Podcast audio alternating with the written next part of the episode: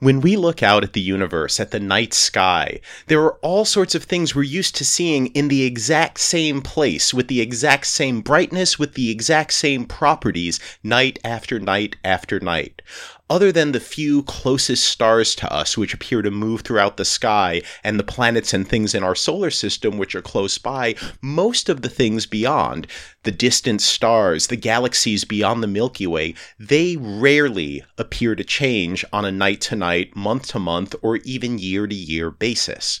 But a few things do. In astronomy, we call events that either appear out of nowhere and then disappear, or where something suddenly brightens, we call those transients. In particular, the most spectacular transients in the universe arise from cataclysmic events, things like the deaths of stars, mergers of stars, or stellar corpses we are going to uncover more of these than ever before in the coming decade. We're going to study them to better precision with better equipment and with better techniques than ever before.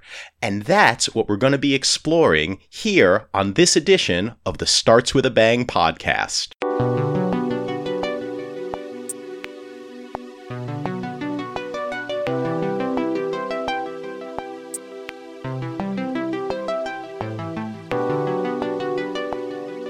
I'm so pleased to welcome to the program PhD candidate at Caltech, Anna Ho. Anna is an expert in stellar transients, in the deaths of these stars, and in particular in unusual events that don't necessarily appear to match anything that we've seen before. I'm so pleased to introduce her to you and to have her be our guest on this edition of the podcast. Anna, welcome to the program. Thank you for having me. Yeah, it's my absolute pleasure. I'm really interested in seeing what unfolds you know if you were if you were someone who was new to this field who was new to studying transient events maybe 10 or 20 years ago you know before the most recent facilities like the Zwicky Transient Facility or the Pan-STARRS collaboration came online, what what would you sort of say was the state of the field, you know, looking back, you know, just even a few years ago? Oh, that's a good question. So, about, let's say, 10 years ago, the state of the field was that we wanted to observe a particular kind of stellar death. And so those are called uh, type 1a supernovae. People are interested in those because if you collect enough of those, you can learn about the expansion of the universe. So you can use them as cosmological tools. So people were hoping to uncover more of those. And so we designed our surveys to be able to find them efficiently. Now, type 1a supernovae, they evolve on a particular time scale. So, uh, say, a time scale of a week or so, 10 days. And so all you really have to do is you have to uh, visit a part of the sky about once per week. The problem with that is that if you are uh, only visiting the sky once per week, you'll miss things that are evolving faster, so appearing and disappearing on timescales of hours to days. Uh, and that's the kind of work that I'm doing now. And that's and that's, I think, really remarkable because if we go back to sort of the late 90s, the 2000s, you know, when right around the turn of the millennium, we were really just coming to grips with the fact that our universe seems to contain dark energy, that this was a big cosmological surprise.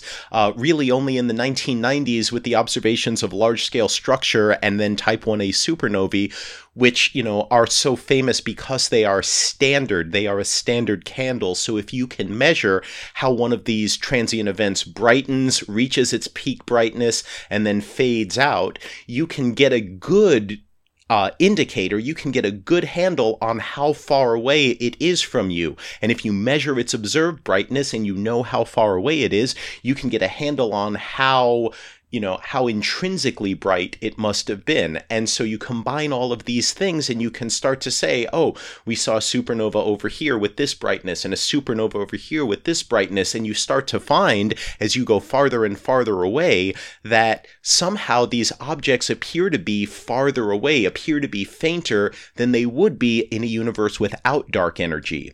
And that's how that part was first discovered. But as you say, if you're only looking on week to week timescales, not only are you not measuring these supernovae with the accuracy and the precision and getting that full light curve to really great precision that you would like to get, Instead, you're not only getting them possibly in later stages after you miss that initial rise, but you're also missing out on a whole slew of other classes of events. And I don't just mean things like variable stars that are going to confound you, I mean things like um, like bursts, like kilonovae, like like other rare but spectacular events that we would otherwise miss. Right, exactly. So you were involved in an investigation of an event that uh, took place in 2018, which is known as the astronomical cow right? It's yes. eight. It's like AT 2018 cow. Yeah, by um, total coincidence. Right, right. It's just you know this is an automated name, and it just comes out with this stuff, and the last three letters happen to be cow. It's like uh, it's like my license plate that just happens to have the word "bye" and it's spelled yeah. B I E. Uh, please, nobody go and stalk my license plate based on this. Yeah, there's probably a transient with that name too. There probably is. There probably is, and so like I could be like, oh, that's my license plate. Um, when when I find it. But I I'm so curious, you know, when we when we discovered that event, there was a big debate over what it was that we were seeing because it seemed like initially I think it seemed like this was a big surprise that this didn't fit any of the models we had. And then when people came up with a variety of models there was a disagreement on which of two very different ones seemed to fit the data better. You were one of the lead people on this. So can you tell us a little bit about what this event was and what made it so special when we observed it yeah, sure. Well, first of all, I guess for those who aren't familiar with it, maybe I can give a bit of context for how this was discovered. Go for it. So there is a uh, we at the at the moment nowadays we have a bunch of robotic telescopes all over the world that every night scan the night sky looking for new explosions. And when they do find a new explosion, and if they find one that's particularly interesting, uh, they can issue an alert to what's called the astronomer's telegram. And so that goes to the whole astronomical community. So anyone uh, can subscribe to it. And since I work in this field, uh, I have a subscription. And so my first, the first I heard of the cow was because I got one of these telegram notices. Um, it was discovered by the team at Atlas. So um, first we saw this, and what was so weird about it? Well, there are two things that were weird about it. I guess it was a combination of things that made it weird. It was that it was uh, it had appeared out of nowhere. So, very recent observations uh, of that same position in the sky had seen nothing. And then suddenly, out of nowhere, this very bright thing appeared. So, that was kind of weird. And then the other thing that was weird is that it was, uh, it aligned with a galaxy that we know and that we know the distance to. And since we knew the distance, we could immediately say if this if this explosion is located in that galaxy, we know the intrinsic brightness. And if it truly was in that galaxy, it would have to be very bright. So the combination of how uh, how intrinsically bright it was and how quickly it had become so bright, uh, that was what was really surprising uh, and quite spectacular. So I think at first none of us believed it could possibly be in this galaxy. We all thought, oh, it's just some star that happens to be aligned with this galaxy, and so it's way closer to us, and so not really that bright. But over the next few days, uh, since you know so many astronomers had now heard of this, people were pointing their telescopes at this at this uh, spot at this spot of light in the sky and uh, getting spectra, so more detailed observations. And I remember the moment I found out uh, that it truly was in that galaxy. I was just leaving a lecture being taught by my uh, by my research supervisor, and I so I walked out of the room and I took out my phone and checked my email and I saw the announcement, and I just turned right around, went back into the classroom, and held up my phone to his face. Um, and so from that moment on, uh, we were totally all in. And so I was running around uh, figuring out what telescopes I could use to observe this, you know, what information might be most useful to figuring out uh, what this thing was. So then over the next couple of months, this became really one of the most intensely studied cosmic explosions ever, I think. Uh, you know, astronomers all over the world uh, observing all across the electromagnetic spectrum, uh, all kind of joined together to watch this thing unfold. Uh, but what was so weird is that, I mean, this thing was so nearby um, well, relatively, you know, compared to a lot of the other explosions that we see in astronomy. Can you um, give us a uh, Can you give us a good handle on the distance so we know, like, okay, most of the explosions we see in our own galaxy, we're talking things that are within a hundred thousand light years of us. Things in other galaxies are typically, if we're looking out at the distant universe for rare events, we're talking about things many billions or even tens of billions of light years away. So there's a large in between there. So for this event, what what distance were we talking about? Yeah, so this was uh, 60 megaparsecs, which I think which is about like 200 million light years, right? So so this thing is relatively nearby. If you talk about like for instance the uh, the giant event horizon telescope image that we have of that first black hole event horizon we've ever imaged, this is really only three or four times farther away than that. And that is the closest really supermassive black hole we have to Earth. So we're, we're really talking about things that are still in our real local neck of the woods. We're talking about things that are, in astronomy terms, at low redshift, at a relatively small distance from us. And yet, this is an incredibly bright transient event, it makes you think like, wow, are we seeing something that's really rare or are we just finally getting good enough at measuring these things that we're seeing a bright one that somehow we miss all the time and these are actually quite common? Right, exactly. Um, so I think everyone was very surprised. I mean, it's it just seems kind of unlikely that you'll see something super rare, super close to us. Uh, but nonetheless, uh, we had never really seen anything like this before. So it was so close. Uh, it was so bright. We got so much data on it, and yet it didn't look like anything we had ever seen. And because of that, it was then very difficult. We couldn't really assign it any classification. We could because it didn't fit into our existing scheme. Um, it shared some properties in common with one class of events, but then it shared other properties in common with a different class of events. And so it just didn't seem to fit neatly into any category.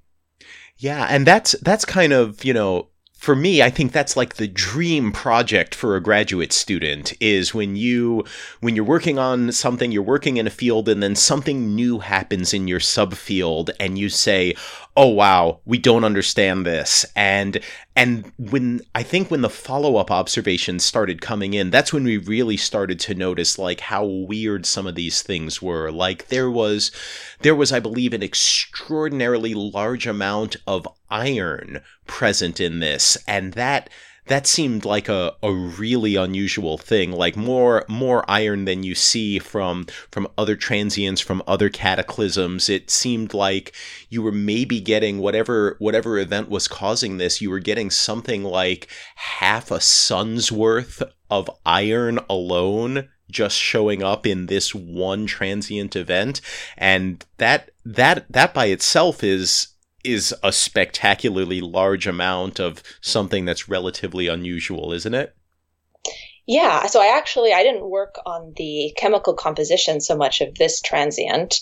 Uh, my focus was on the environment that it exploded in, which is an important clue as to what it is that exploded in the first place, and then also on the energetics of the shock wave that was launched uh, in this explosion. So its velocity, its energy, um, which uh, itself resembled uh, certain supernovae that we've seen in the past.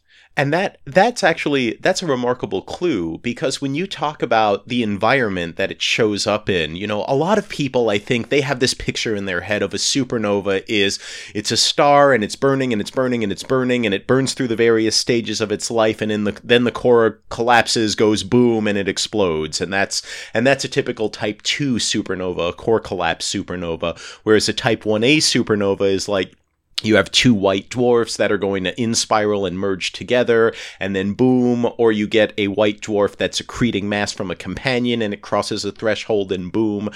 But that really misses out, I think, on an important aspect that that is your specialty, which is that when we talk about the environments of these supernovae, it's not like they're happening isolated from all the other matter that typically, if you're going to form a supernova, there are two different ways that you can have large amounts of mass in its surrounding environment. One is if you have something like a type 2 supernova, as that star is evolving, or if that star had a previous companion, what's going to happen is there's going to be a large amount of ejecta from the star that surround it now in that environment. So when it goes boom, uh, you're going to see it sort of shrouded in this neutral material. The other thing that can happen is that when you have star like the types of stars that will go supernova, that will die in this core collapse supernova, they form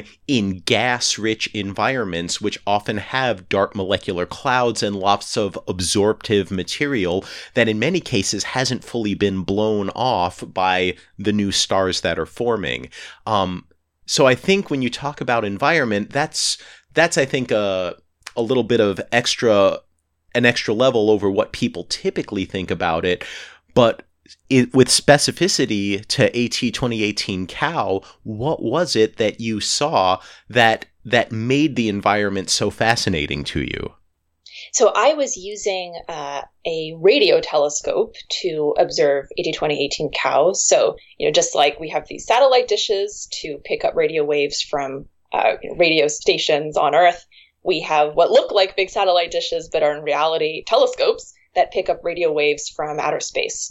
So I was using a, big set of dishes or a set of big dishes uh, to uh, pick up radio waves from 18 Cow. And from those radio waves, I was able to tell that the environment around this explosion was quite dense. So there was a lot of there was a lot of gas and dust there, um, and that is something you know for that material to all be there probably it was related to the object that exploded. So, for example, perhaps that object actually put that material there, so it may be shed before it actually exploded. Um, I was also able to tell that not only was it quite dense, but it was confined. And so uh, when you go a ways out from the event, it suddenly becomes a lot less dense. So it was confined to a sort of, um, you can think of it kind of like a, a bubble. Um, and so, and that's something that we have seen in stellar explosions in supernovae. We know that stars are capable of shedding a bunch of material shortly before they die. We don't know why they do that. That's one of the outstanding mysteries in these in the in this field. These these death omens. Um, but when I saw that, I thought, okay, this actually looks this looks like a stellar explosion. Uh, it's hard to explain that um, in some of the other models that have put that, that have been put forward. I think.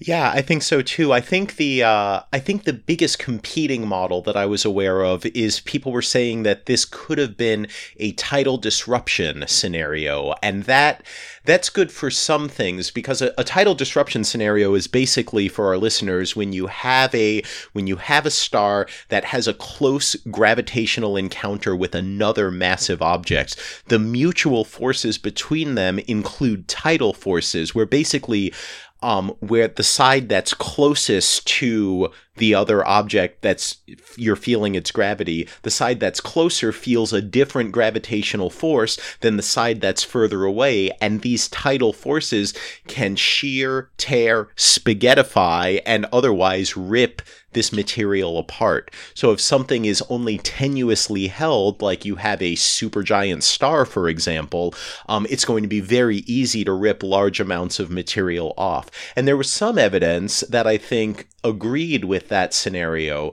but you were one of the people who worked on, you know, like you said, the radio observations. And I think those were some of the strongest observations that made it very difficult to fit to a tidal disruption scenario as opposed to a stellar cataclysm like a like a supernova or a standard end of life explosion. Yeah, so I guess two things uh, to add. One is that I mean, to be fair, I think we know a lot less about tidal disruption events than we know about supernovae. And so, uh, you know, I, I, think it's for people who work on modeling tidal disruption events to tell us uh, whether this kind of density and environment could be explained in a in a TDE model. Um, and then, yeah, and, and what you said, there are some pieces of evidence that that did resemble known tidal disruption events. So I think it's it's kind of like this parable of these blind men with an elephant. Do you know this? Uh, yeah, but tell it anyway. And, oh yeah, so so one of them, you know, they, one of them touches the trunk of the elephant and says, "Oh, this is a snake," and then another person uh, touches the ear and says, "Oh, this is a fan." Uh, I think, and then another person touches the leg and says, "Oh, this is a tree."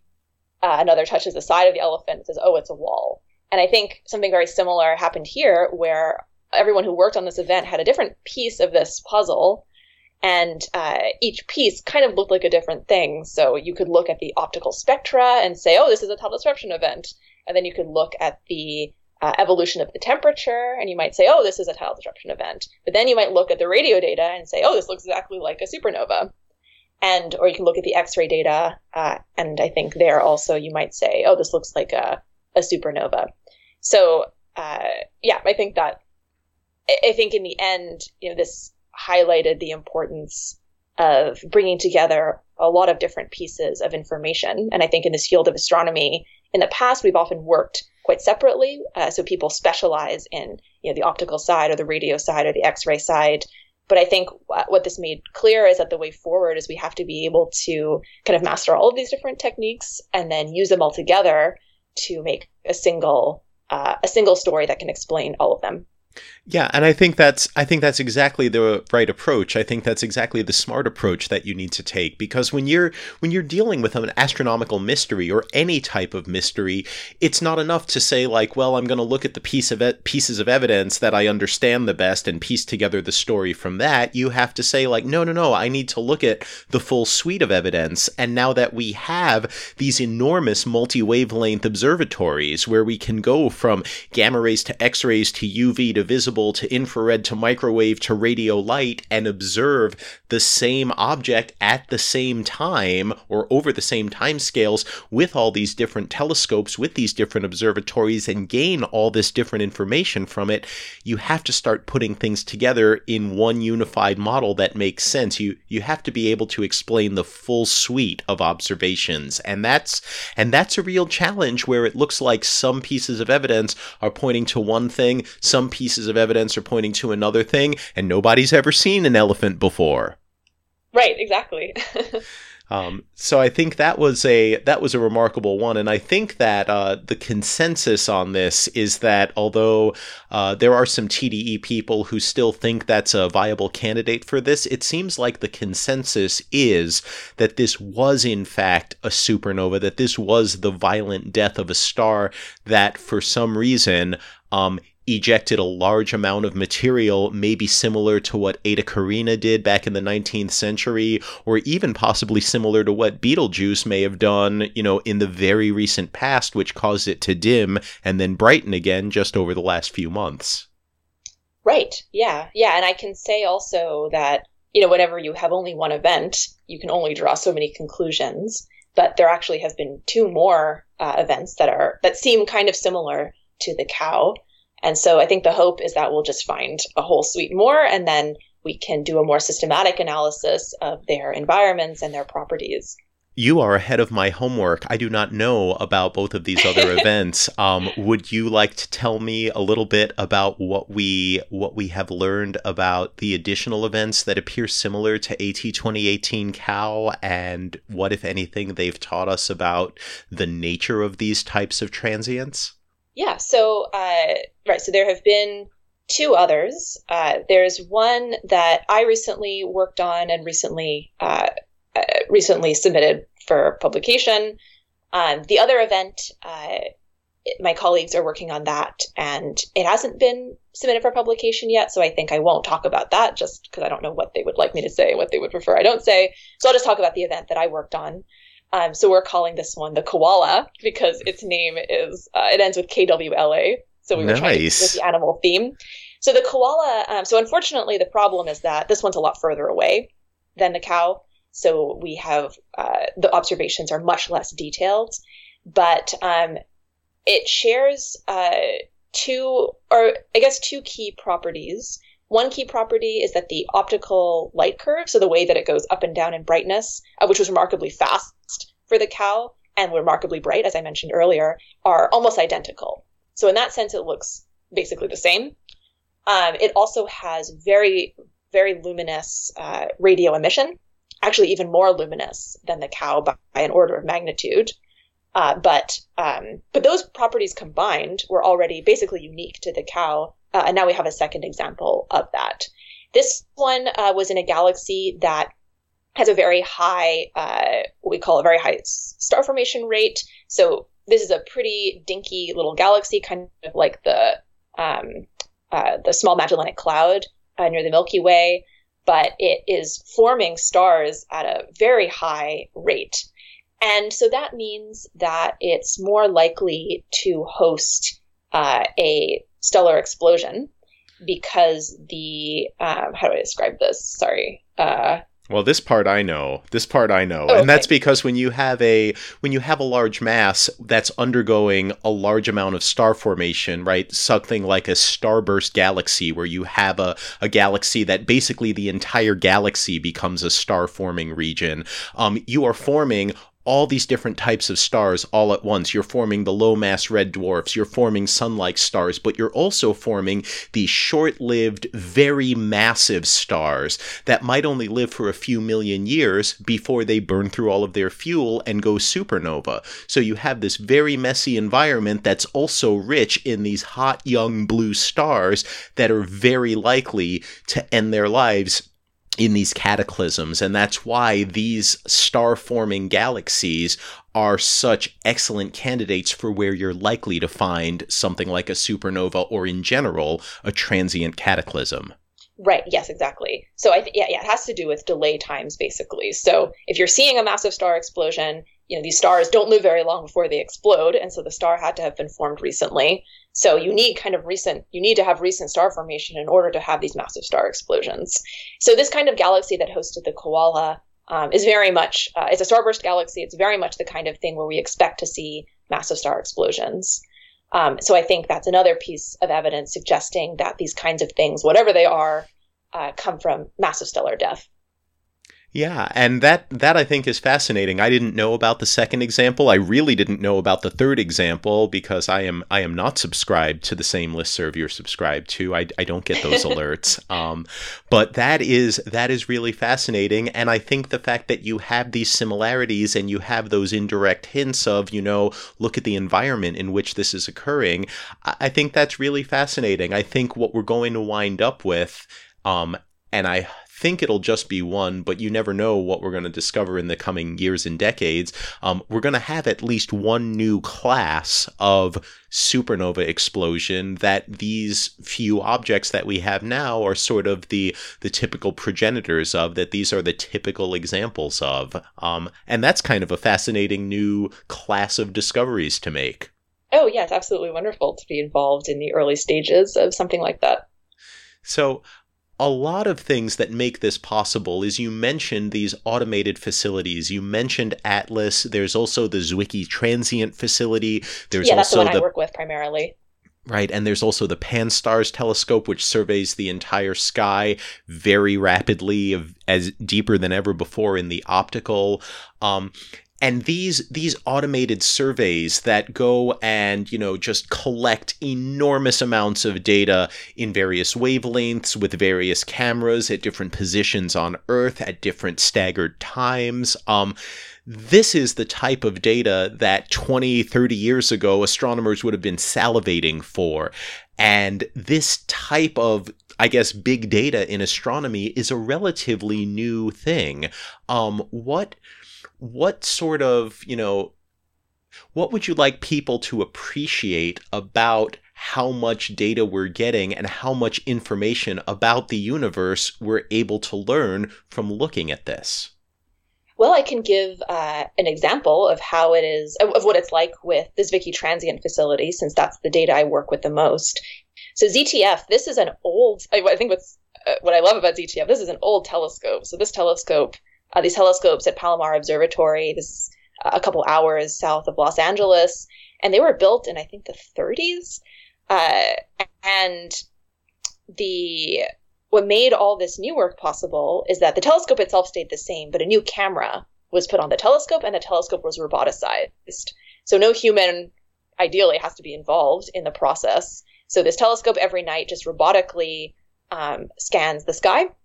It uh, for every new picture that it takes, it compares that picture with a picture of what we know the sky normally looks like at that part of this in that position, and then it subtracts the two.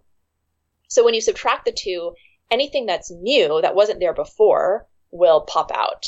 So then we have uh, software basically that picks out all of these new points of light that weren't there before. Uh, and the number of those new points of light uh, every night is about 500,000, so half a million. Now, a lot of that is actually junk. So it's just uh, kind of artifacts from the process of image subtraction. So these are not real astrophysical sources. Um, a lot of those things are flares, so uh, sort of burbling activity from stars in our galaxy, which is kind of a uh, you know a foreground fog for people like me who are interested in distant explosions but could actually you know be very interesting. I have colleagues who work on on stellar activity in the galaxy too and for them you know my stuff would be the the fog. So for each scientist who wants to make use of a telescope like this you have to be able to take the 500,000 new points of light and whittle them down into something manageable so we use uh, our team, we use machine learning to perform an initial cut and assign each point a score saying how likely it is to be real and how likely it is to be bogus. So then I, uh, I, you know, I accept the things that are likely to be real, and then I sift through them myself and apply a certain set of criteria to try and pick out the things that I am personally interested in. And then on a given day, I might look through 50 or so um, of these candidates and then maybe there will be one that I want to act on. So that's the kind of uh, that's the scale that we're talking about, and it's only going to get harder. So the kind of next generation facility, uh, LSST, the Large Synoptic Survey Telescope, that's going to multiply the number by about ten. So everything we're doing now, uh, multiply it by ten. Wow, and that's and that's enormous because I know things like, for example, the Pan-STARRS telescope, which is on uh, on the on Haleakala in Maui, um, that that collects, I think, more data than any other astronomical facility in the world on a night to night basis. I think they take something like over a petabyte of data nightly, which is just a crazy amount of data uh, to me uh, because they survey three quarters of the entire sky. I think every two days they get it. Uh, which mm-hmm. is which is nuts to me, which is nuts. And ZTF is not that much different because it's in many ways, I think even this old 1930s telescope is, I think, larger, bigger aperture than the Pan-STARRS telescope. The the big thing that allows you to do this is the camera. And I have this picture in my head after your description that every night you're basically taking a whole forest and you know you do your differential astronomy where you take a, a known sample of this sky and you subtract it from your recent observation. And you're going to see all sorts of things. You're going to see like you say hot pixels which are just camera errors or from cosmic rays that that that doesn't correspond to an astronomical event. Um, you're going to see things like variable stars which isn't what you're interested in. You're going to see flares and outbursts that are nearby but also not what you're interested interested in. And so it's a real sort of uh, real life account of that old saying that one astronomer's noise is another astronomer's data. Right, um, yeah, exactly. and what you're doing is you're whittling this forest down to the toothpick that you're interested in investigating. Right, yeah, exactly. That's the challenge uh, for all of us now. Yeah. Um, and so when you take all of these different observatories, you know, presumably, if they're all covering enough of the sky together, uh, you're going to start seeing the same event, the same uh, the same cataclysm in multiple different automated telescopes. And then yeah. you can choose and say, okay, this is what we're going to do our follow up on based on the preliminary properties that we've seen. This thing might be interesting. And for you, interesting means this might be an end of life stellar cataclysm. Yeah, so my specialty uh, is even more focused than that. So I'm particularly interested in things that are fast. So things that appear and disappear on the timescale of hours to days. Uh, so not the longer lived supernovae like type 1As that go on for you know a week or uh, a couple of weeks. And um, this is a relatively unexplored part of the of the transient landscape. And so it's been exciting to, I guess, venture out into new territory. Yeah, that's that's kind of weird. You know, when I was when I was in graduate school, so this is oh geez, this is almost 20 years ago now. Um, we're talking about um, things like microquasars as really the only um, transients that were known on that rapid of a time scale where you would have something that uh, we think is like you know, just like a quasar is a supermassive black hole that is feeding on some matter, we think these microquasars are very small stellar mass black holes that happen to be feeding on matter at the moment and they can turn on or turn off very quickly that they'll they'll have some emissions and then they suddenly won't anymore. Um, those are the only things I think I knew of some 15, 20 years ago that were were changing on timescales that rapid. Uh, and that that doesn't seem to be the case anymore. Like AT 2018 Cow is just one example, but it seems like there are many other classes of events even that take place on faster timescales than say a classic supernova does. Yeah, yeah. So I can give you uh, another example. So in the 70s, I think it was, we launched these satellites um, up into low Earth orbit that were designed to see whether there were nuclear tests being carried out on the ground. Um, and so those were designed to look for bursts of gamma ray emission. But what those satellites instead found was bursts of gamma ray emission coming from outer space. So that launched this whole field of gamma ray bursts. Uh, at first, we had no idea what these were. Now we believe that most of these gamma ray bursts actually come from the deaths of massive stars. So for some reason, it seems like some massive stars, when they die, they form a, say, a black hole. And that black hole is spinning quickly, probably, and is able to launch this relativistic, uh, narrow jet of matter and that jet uh, breaks out from the surface of the star. And if it just happens to be pointing at us on Earth, we see this burst of gamma rays. But as this jet uh, goes on its way, it collides with all this gas and dust around the star that we talked about earlier, and that produces uh, optical emission that we can see with these um, with our optical telescopes uh, on the ground, and that's called afterglow emission, sort of after the initial explosion. But afterglow emission is really fast. Um, so we're talking, you know, hours and it's gone. Um, and for most of the history of gamma ray bursts, the way that we've found these optical afterglows is a gamma ray burst satellite tells us, oh, there's a gamma ray burst here. And then immediately, you know, you point your telescope at that location and you can watch the afterglow. So we've collected hundreds and hundreds of afterglows uh, over the last two decades or so. And we've you know, learn, we've been able to, or I guess really, no, yeah, two decades. And we've been able to learn a lot about the physics of these explosions uh, that way.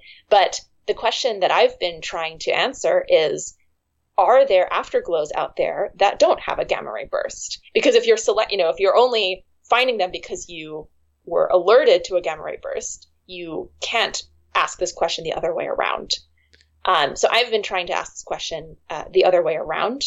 And so I've been using uh, ZTF to look for optical transients that look like afterglows. And then after I find one, I ask the question, was there a detected gamma ray burst? Um, and so, so far uh, in ZTF, we've found uh, two of these things, uh, neither of which seem to have had um, a detected gamma ray burst. Perhaps this gamma ray burst was just missed somehow. Uh, but I think it'll get really interesting as we find more and more of these things because if none of them have detected gamma ray bursts, that would really suggest that there is a different population of these things out there. That is a really good example. That is also an example I didn't know about, um, because this to me is one of those things where we we have a theory to say like, oh, we see this thing and then sometimes we also see this other thing and that's what it is it's sort of like you know oh we we heard a gunshot and then we went and we found like yep there was a bullet and it landed over here. But what you're saying is, well, what if we do it the other way? What if we just look for all the bullets that are out there and maybe we'll find one that doesn't have a gunshot? And that's something that we need to explain. Is there some sort of cosmic silencer that's happening on these objects? Or are they genuinely being created by a mechanism as well that just doesn't create gamma ray bursts at all? That is a question I wouldn't have even known to ask until this conversation. Yeah, I mean, in our, you know, even in our basic model of gamma ray bursts, there are a lot of reasons to expect that there should be afterglows that don't have a gamma ray burst. Like these things should always be pointing directly at Earth. Hmm. Uh, we should, they, they, sometimes they should be pointing away from us, and in that case, we would expect to still see the afterglow emission, but not the gamma ray burst itself. So that's the most kind of that's just a geometry thing, right? Um, but there could be more sort of physical reasons, like maybe some jets just aren't capable of uh, accelerating material to high enough speeds. You need to be going really, really fast to produce gamma ray burst emission. It's not obvious that that would be something that they all do. Maybe some of these jets actually get stifled in the star. Um, there's been some evidence that that might happen, and so that's you know that's another reason why we might expect to find this phenomenon uh, without the gamma ray burst. So there's this whole kind of landscape. Uh, I mean, the question, I guess, the, another way to phrase the question is uh, you know, are these gamma ray bursts that we've been studying in detail for decades just the tip of the iceberg of a much broader landscape of jet powered uh, phenomena? So that's what I'm trying to address.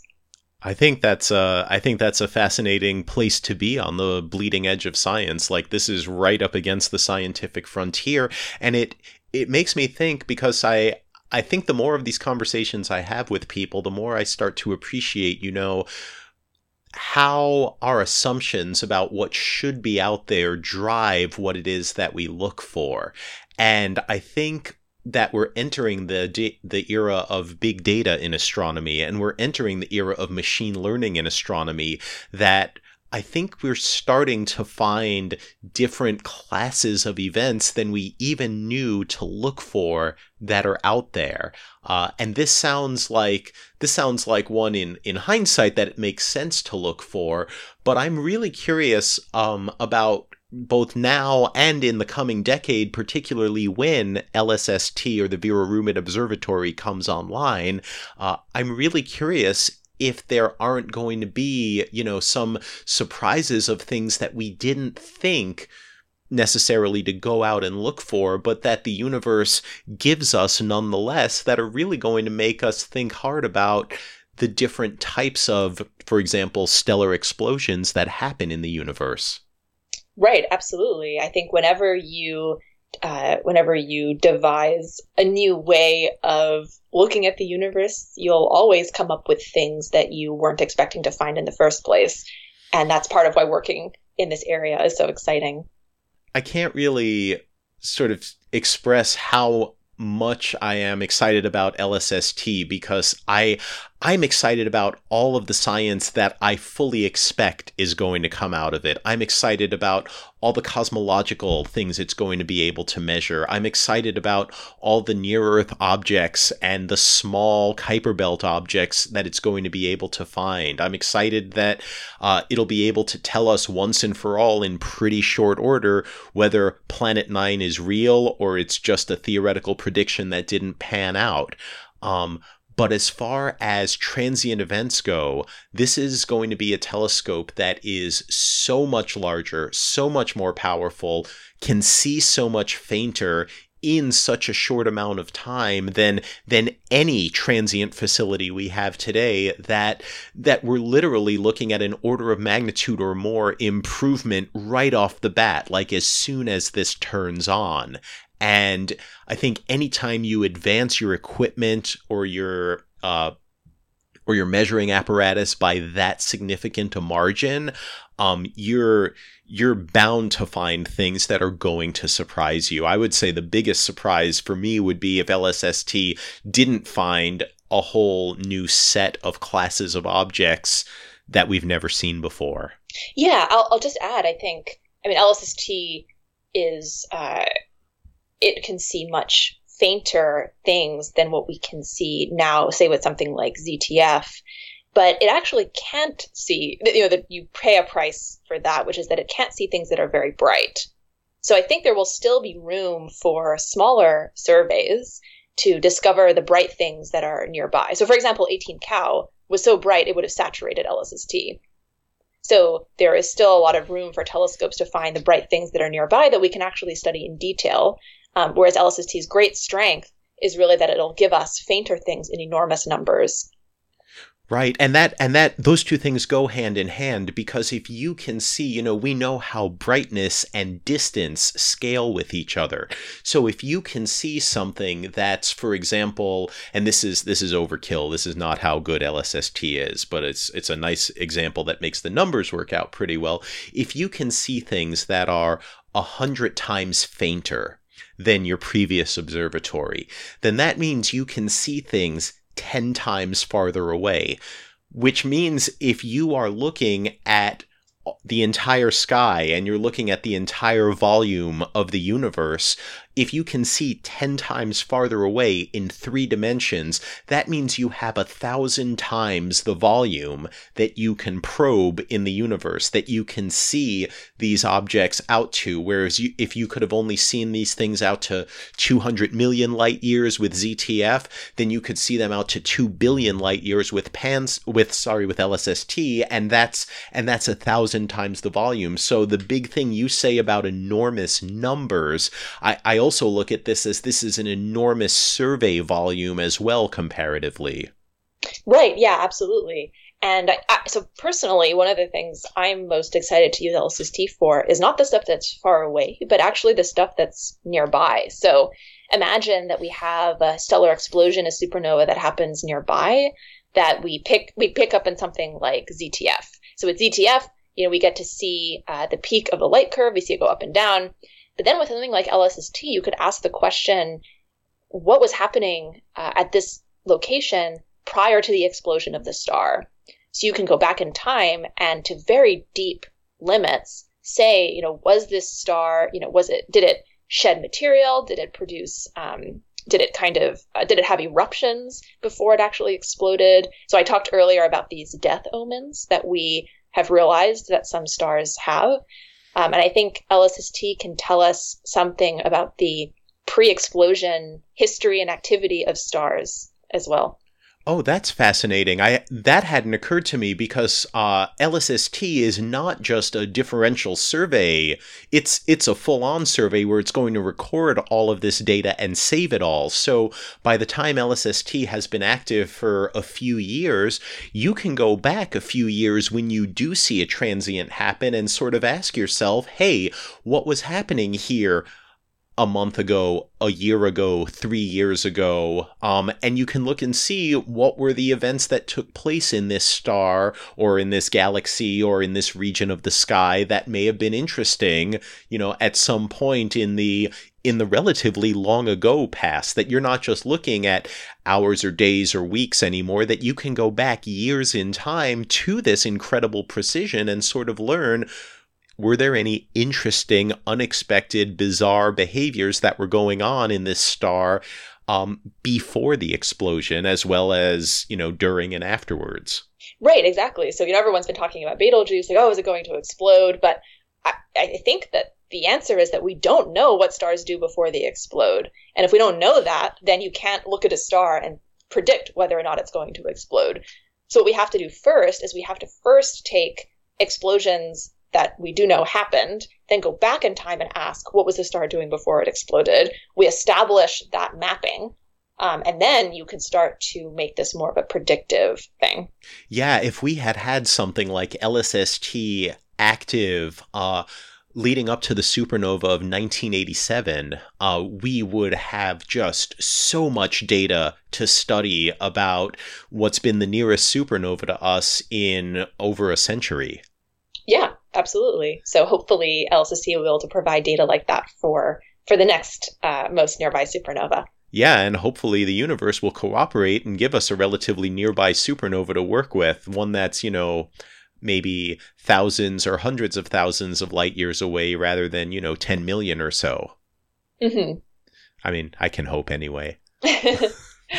Uh, so, one of the things that a lot of people have been paying attention to is um, one of the confounding factors to these large survey telescopes, which is the threat that mega constellations pose to them. You know, right now, you talked about the detector getting saturated, and I know that the Pan-STARRS detector saturates at a magnitude of like plus 15, which is which is pretty faint already. Like that's what if you if you had about a 12 to 14 inch telescope at home and you went to pristine dark dark skies and you went and saw the absolute faintest object you could see, you'd be approaching magnitude 15.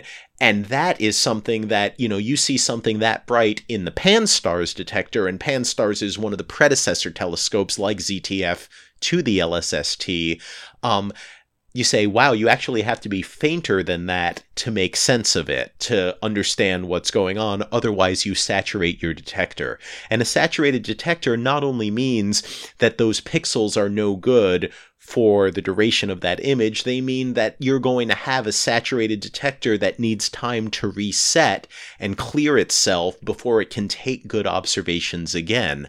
Um, with all of these bright, enormous numbers of satellites going up, there's a real worry that a large percentage of LSST observations, I've seen 30% be used as a low end estimate during uh, early and late parts of the night. Um, you're really looking at this additional confounding factor. And I was curious if you had anything to share with us about about what your concerns are about this and how this might affect the type of research that you do. Yeah, so I guess there are two different areas of my work that this will impact. One is the robotic optical surveys that we've been talking about, so things like ZTF, LSST, um, where you know these things could manifest themselves as streaks uh, in an image. So there's that side of things, uh, and then there's also the radio astronomy, uh, because these things will also uh, cause radio interference, basically, which is something that, and yeah, I guess with all of this, you know, streaks and interference, these are things that we already uh, do battle with uh, in our in our astronomy research, but this has the potential to make that um, a lot worse.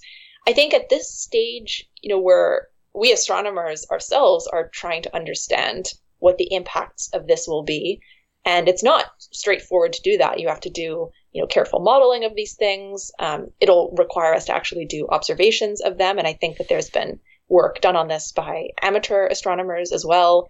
Uh, so I think we're still trying to understand what, what, what these things will look like, how bright they will be, whether there's any way you can improve it by, you know, coating the satellites in something.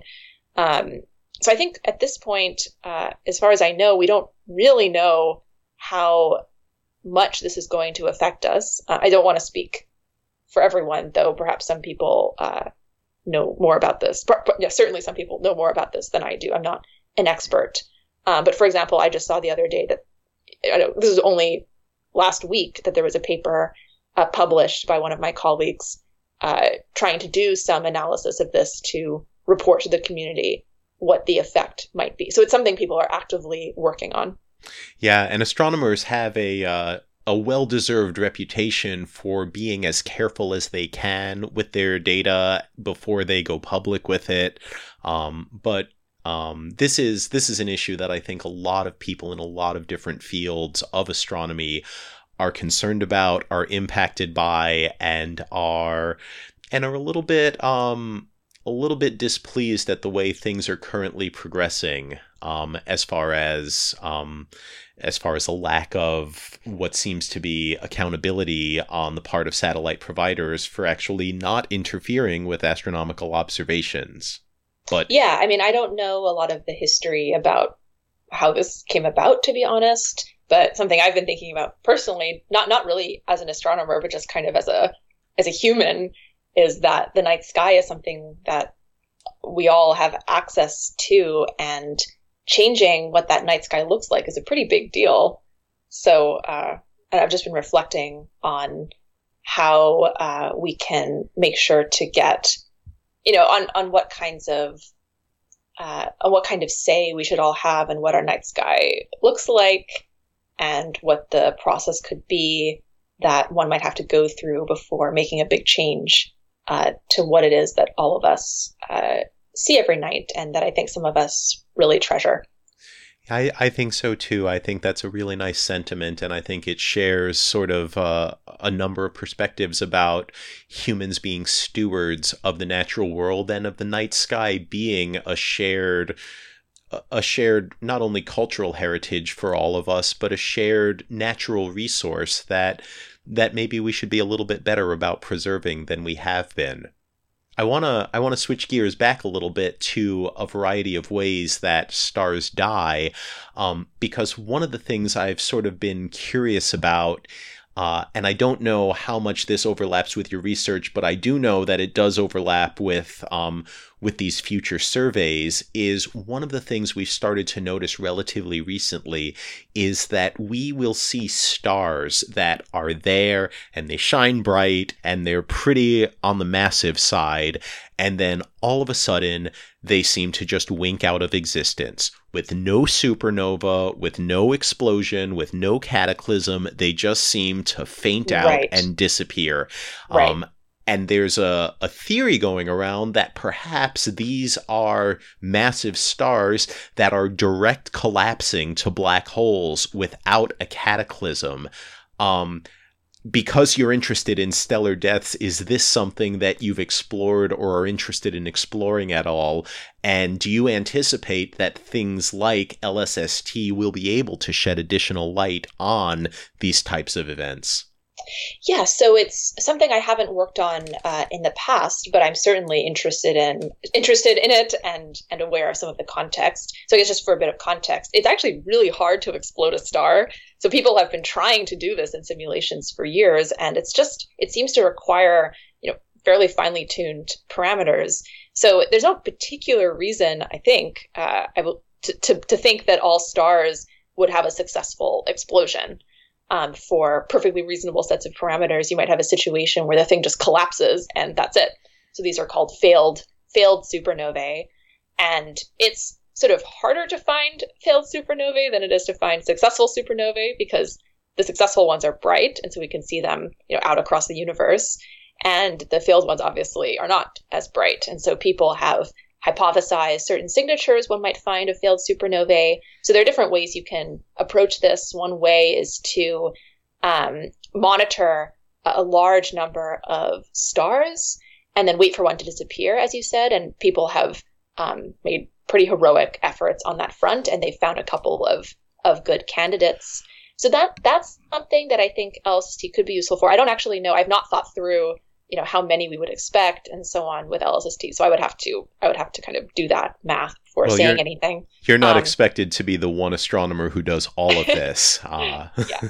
Well, I think that there are also other ways we might expect to find these things. So actually, what I was talking about before with um, about gamma ray bursts. So the physical process for producing these things is you have a newly formed black hole and it's accreting matter. And in that process of accreting matter, launches an outflow. And so you might actually expect that a failed supernova would do the same thing because you might form a black hole. It's if it's spinning quickly enough and you know the material is configured in kind of the right way, then that material that falls back could actually accrete onto it, and you could uh, produce an outflow. So I think it's not inconceivable that something like 18 Cow um, was that kind of thing where you had some newly formed uh, black hole and then you had a bunch of material kind of swirling onto it. Uh, so that could happen in a failed supernova. And I think we don't have any kind of, um, I think there actually, no, there's one example of an event where I think, uh, I think they saw a star disappear and then they also saw some kind of outflow, but I'm not 100% sure uh, about that. But yeah, I guess all that is to say that there could also be transients that you could find uh, in the night sky that would be that would be signatures of a failed supernova. And I think that's something that has been hypothesized, but never really, that we haven't been able, we haven't learned how to find in significant numbers just yet. So that's sort of a frontier of this field. I think that's fascinating. You know, first off, I think it reminds me very much of what we were just talking about earlier, where you talked about, well, we had gamma ray bursts and then we saw this afterglow or this thing that we associated as an afterglow. But would we ever see that sort of afterglow without having the gamma ray burst accompanying it? And the answer should be yes. And we've seen a couple and how many of them are out there. I feel like this is sort of looking for that same thing to say, like, well, if we don't have a successful supernova, will there still be an observable signature with the death of a star? And I know that's one of the things that you are most interested in studying, is I'll just call them uh, stellar evolutionary endpoints, which is. Yeah the different ways that stars can end their lives. And it makes sense to say, you know, it seems relatively unlikely that with all the different examples we have in the universe of how stars end and how many different stars we have, that they're all going to end in the same few ways. Like even if these are not common ways or they're difficult to observe ways, as we get to better observatories, as we collect more data, as our data gets better quality, and as we start to think of more things to look for, we might start to find new ways that stars can end their lives. Yeah, so I think you know the way that i think about the frontier of this field is that so we have stars we know that stars exist because we obviously see them in our in our own milky way galaxy we have stellar explosions, which we also know exist because we see them kind of throughout the universe. And then we also know that the that their corpses exist. So we see their black hole, we see the we see black holes, or we see evidence for black holes and evidence for neutron stars, primarily in our own Milky Way galaxy again. So we kind of see these different stages. We see the star in its life, we see the moment of death, we and then we see this afterlife or this or this corpse. But we really it's been really difficult. We, we usually don't see these things together. Like we don't see a star first and then witness it explode and then see it become a black hole. Um, we usually see these stages completely separately. And so we only can indirectly link one to the other. So we don't really have uh, definitive answers yet to, you know, which of these stars become which of these explosions, become which of these black holes and neutron stars. Yeah, I mean that's that's sort of great. It makes me think of a picture of, you know, what do you want a ladder built out of? Do you want a ladder built out of two solid pieces of wood that go all the way up or do you want a ladder built out of Legos where you have all these different, you know, pieces that you've pieced together? Well, you probably don't want the Lego one because when you stand on it, it seems to run a much larger risk of falling apart than the solid wood one. And that and that's basically what you're talking about here is saying, you know, with with the new data, the new observatory that we'll have, we're going to have an enormously good chance of actually going back to before the cataclysmic explosion, getting good data about the cataclysmic explosion itself, and then learning what happens to that object shortly and even a long period after that cataclysm has taken place. So, right, yeah. So it seems like you're going to be able to get unified observations all of the same object going forward and forward and forward in time yeah, that's that's the hope for the future, I think. That's fantastic. That's fantastic. Anna, it's been a pleasure to have you on the podcast. I I'm going to make my audience all wish you good luck on your PhD defense coming up this July. I know you'll do great. Um, I've I've been you. I've seen enough of your research that I don't have any doubts about it or the future success of your career, whatever direction you choose to take it in. Oh, um, oh, thank you but I'd love to give you the opportunity to give sort of a final message to our audience. If there were if there were one extra thing that you could share with everyone about about astronomy, about your field, about anything you choose, what would you like them to hear? Ooh, uh, that's it's hard to pick just one thing. Um, I'll say a couple that just come to mind off the top of my head. I mean, one is that uh, none of this work would be possible without public support. And so one of the messages I want to send is just thank you uh, to the listeners, to the members of the public for their support of, of science and of the scientific endeavor and of astronomy. Um, another point uh, that comes to mind is that uh, all are welcome to join this endeavor, um, whether you're someone kind of starting out in your career in your education and you'd like to, uh, you think that you might like to pursue science I'd encourage you to give it a try. It's something that I didn't think I would ever want to do if you had asked me in high school, um, but I changed my mind uh, because I had the chance to to try it. So uh, yeah, I just wanted to say that uh, that that all are welcome um, in this field. And maybe a third final message is just something else that I think is cool about about star explosions, which uh, probably a lot of people have heard this message before, but that one, I mean, one of the reasons I think these are so cool is that we believe that these are the forges of much of the elements, uh, many of the elements in the universe, and in particular the ones that we and the Earth are made of. So uh, when we're studying these, uh, we get spectra of the aftermath of the explosion, and we see iron and carbon and oxygen. Uh, and I think that that's just, I mean, it's really quite special to be able to see that in your in one's telescope. Well, thank you for sharing that. That is still one of the most profound facts that I know of in the entire universe is that all of our existence, our our cells, our biological processes, even our planet itself would not have been possible without previous generations of stars living and dying. And the stars that run through their life cycles that end their lives today, they're going to be contributing that material for the next generations of stars, of planets, and probably of even life. Anna? Yeah, actually, can I share one more really cool thing? I'm sorry, you can cut. No, no, no, no, no. Um, this is just something really cool I I found out recently. So so this field of stellar explosions is actually quite ancient. So people have been you know seeing st- stars explode for hundreds and thousands of years because if you have one that's close enough, you can actually see it with your naked eye in the night in this in the sky day and night uh, for weeks.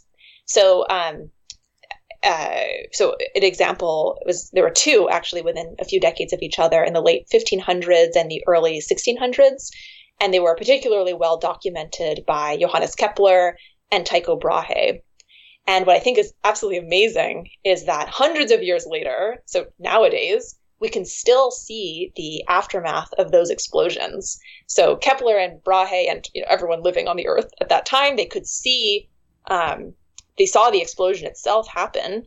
But now today, with our modern equipment, we can go and we can still observe the aftermath of uh, what's called uh, Tycho's supernova and Kepler's supernova. And from our observations of this aftermath, we've been able to figure out what kind of star it was that exploded hundreds of years ago. And uh, one technique people use is called light echoes. So the explosion happened a long time ago, but it's still echoing off of gas and dust in the region. And so you can actually still watch the explosion. You can kind of replay it through those echoes. And I just, something else I really like about astronomy is that there's this kind of long arc of uh, people asking questions and then trying to answer those questions and making some progress, but then getting stuck, and then sort of advancements coming later. And I think it's just, I really like thinking about how I'm picking up some pieces left behind by uh, by my predecessors and then uh, making small advancements. So I think it's just cool that we've been able to um, answer a question that was probably posed by these astronomers hundreds of years ago. You know, I don't think I've ever heard someone give such a uh, long time period appreciation of what it really means to stand on the shoulders of giants. So thank you for sharing that story with us. Uh, Thanks and, for bearing with me. Yeah, it's been my pleasure. And thank you for a great podcast, Anna. Thanks to all of you for tuning in as well. The Starts with a Bang podcast is only made possible through the generous donations of our Patreon supporters. And I'd like to thank everyone who donates to us at the $5 a month level and above.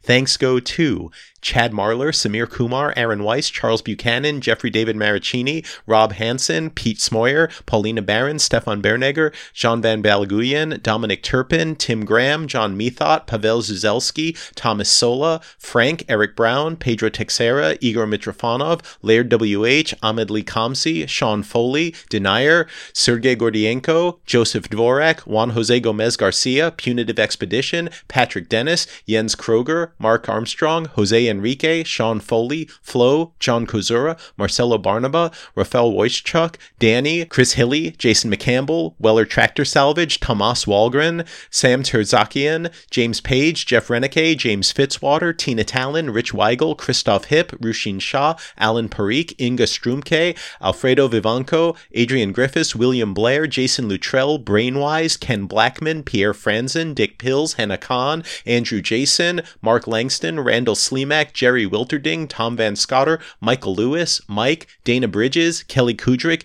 Richard Schwartz, Darren Redfern, Mark Bloor, Fraser Kane, Steve Shaber, Naked Bunny with a Whip, Kevin Barnes, Radek Nesbita, James Nance, Nathan Hanna, Tomas All, Glenn McDavid, Ben Head, David Taschioni, and Philip Radolovic. Thanks to all of you for tuning in, and we'll see you next time here for more Starts with a Bang.